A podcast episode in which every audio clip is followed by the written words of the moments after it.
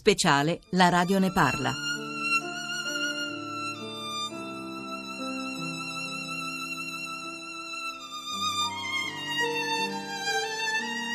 Quando uno esce da quell'inferno, quando sono stato deportato avevo tredici anni, ti chiedi come mai io sono uscito vivo, perché quando entri in questa fabbrica della morte sei sicurissimo al cento per cento che l'unica via d'uscita è la morte. Però io ne sono uscito, allora ti chiedi perché, vedi davanti tutte le scene che te hai oltrepassato.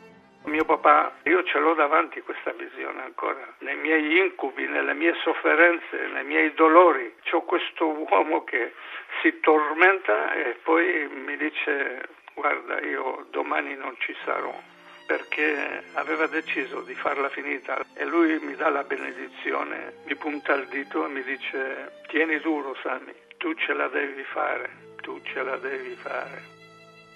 Come si fa a dimenticare questa scena? C'è una spugna che può cancellare tutto questo? Io me la vedo davanti, questa mano tesa di questo uomo che mi dà la benedizione, che mi abbraccia e che mi dice: vai adesso, non girarti più, non girarti più.